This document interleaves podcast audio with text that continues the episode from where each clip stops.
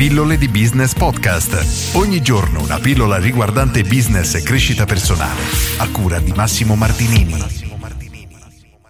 La differenza tra servire al meglio un cliente e l'esserne schiavo. Oggi parlo di questo tema perché ho ricevuto un paio di commenti tempo fa a riguardo e cerco di fare un pochino di chiarificazione, di spiegare questo aspetto. Allora, dobbiamo tenere a mente due cose fondamentali. Innanzitutto, indipendentemente dal business che noi abbiamo, i clienti sono coloro che ci pagano lo stipendio, volenti o nolenti.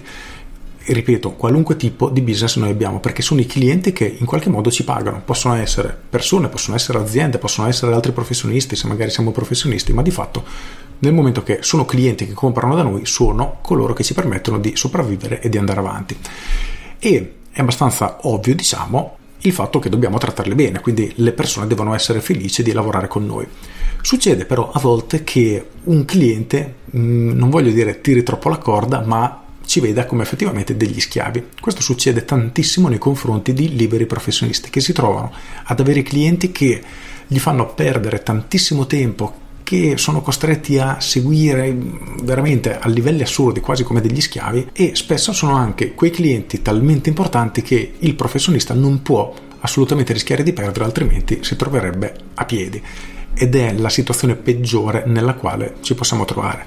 Perché innanzitutto il fatturato che noi abbiamo non deve essere troppo sbilanciato nei confronti di un singolo cliente, proprio per questo fatto, perché se tu hai un cliente che ti fattura un milione al mese e ne hai altri 100 che ti fatturano 1000 euro l'uno, ti rendi conto che questi 100 clienti piccolini non valgono nulla nei confronti di questo grosso, ma se questo grosso per un motivo o per l'altro dovesse smettere di comprare da te, sei rovinato e ti distrugge. Quindi dobbiamo assolutamente tenere a mente il fatto di non mettere, come si diceva una volta, tutte le uova in un paniere, quindi di avere un cliente troppo troppo grosso. Questo è il primo aspetto, la prima criticità. Poi dov'è il limite tra il trattare bene il cliente e l'esserne schiavo? Dal mio punto di vista, come sia professionista che come azienda, dobbiamo definire delle regole, delle regole di condotta con degli standard che dal punto di vista dei clienti sono ottimi, per cui questo cliente sarà molto felice di lavorare con noi proprio perché gli diamo tanto.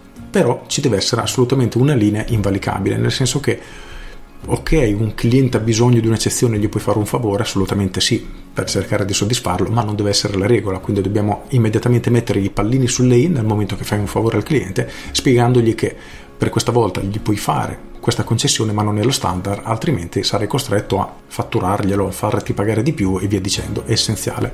Altrimenti rischiamo di trovarci in quelle situazioni in cui non riusciamo più a vivere, abbiamo un cliente che ci porta via l'80% del tempo e ci restano le briciole da dedicare a tutti gli altri clienti. E la cosa assurda è che spesso tutti gli altri clienti pagano esattamente come questa persona, ma però hanno molte meno pretese.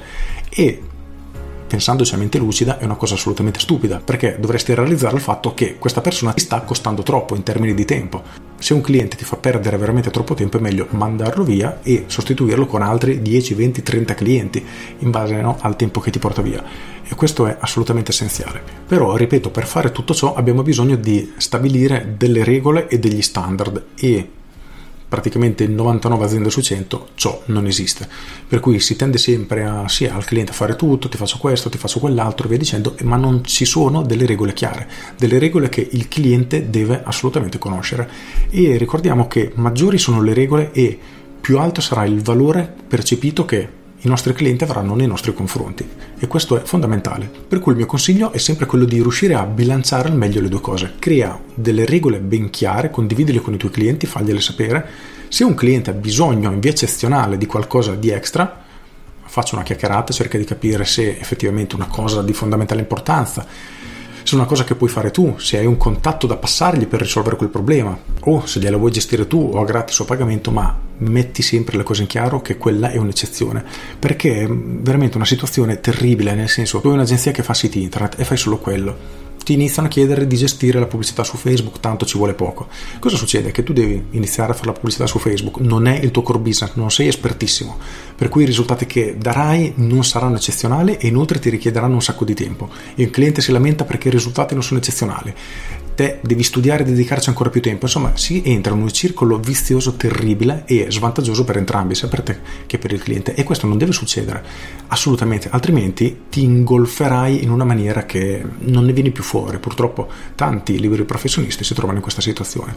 Indi per cui, ricapitolando, definisci delle regole ben precise, cerca di fare meno eccezioni possibili, ma allo stesso tempo cerca di andare incontro al cliente. Io cerco sempre di utilizzare il buon senso, quindi fin dove puoi spingerti, fallo per cercare di soddisfarlo, ma ripeto, non deve essere lo standard e devi essere ben chiaro che gli stai facendo un favore e non è tua intenzione farlo nuovamente, praticamente stai facendo un'eccezione solo per lui. Questo lo farà sentire speciale, sarà contento di lavorare con te, ma tu stai già mettendo le mani avanti col fatto che la prossima volta potrai rifiutare questo lavoro. Con questo è tutto, io sono Massimo Martinini e ci sentiamo domani. Ciao!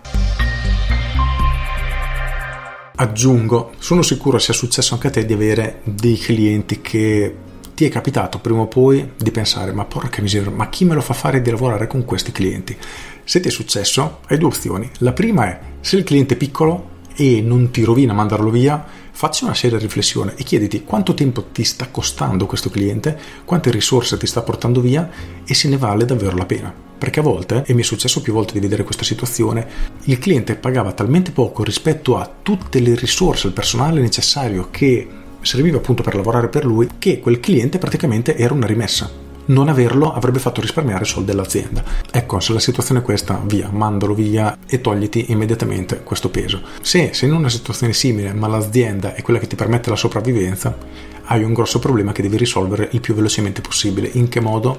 Il top sarebbe riuscire a trovare altri clienti di un determinato valore in modo da andare a bilanciare un po' il tuo portafoglio clienti e con il tempo valutare se mandare via questa. So che è difficilissimo perché se già ti occupa troppo tempo e troppe risorse non ne riuscirai a seguire altri dei clienti.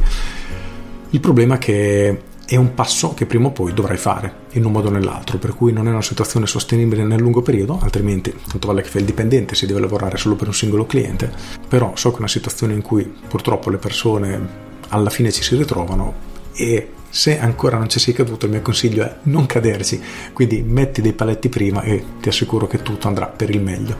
Con questo è tutto davvero e ti saluto. Ciao!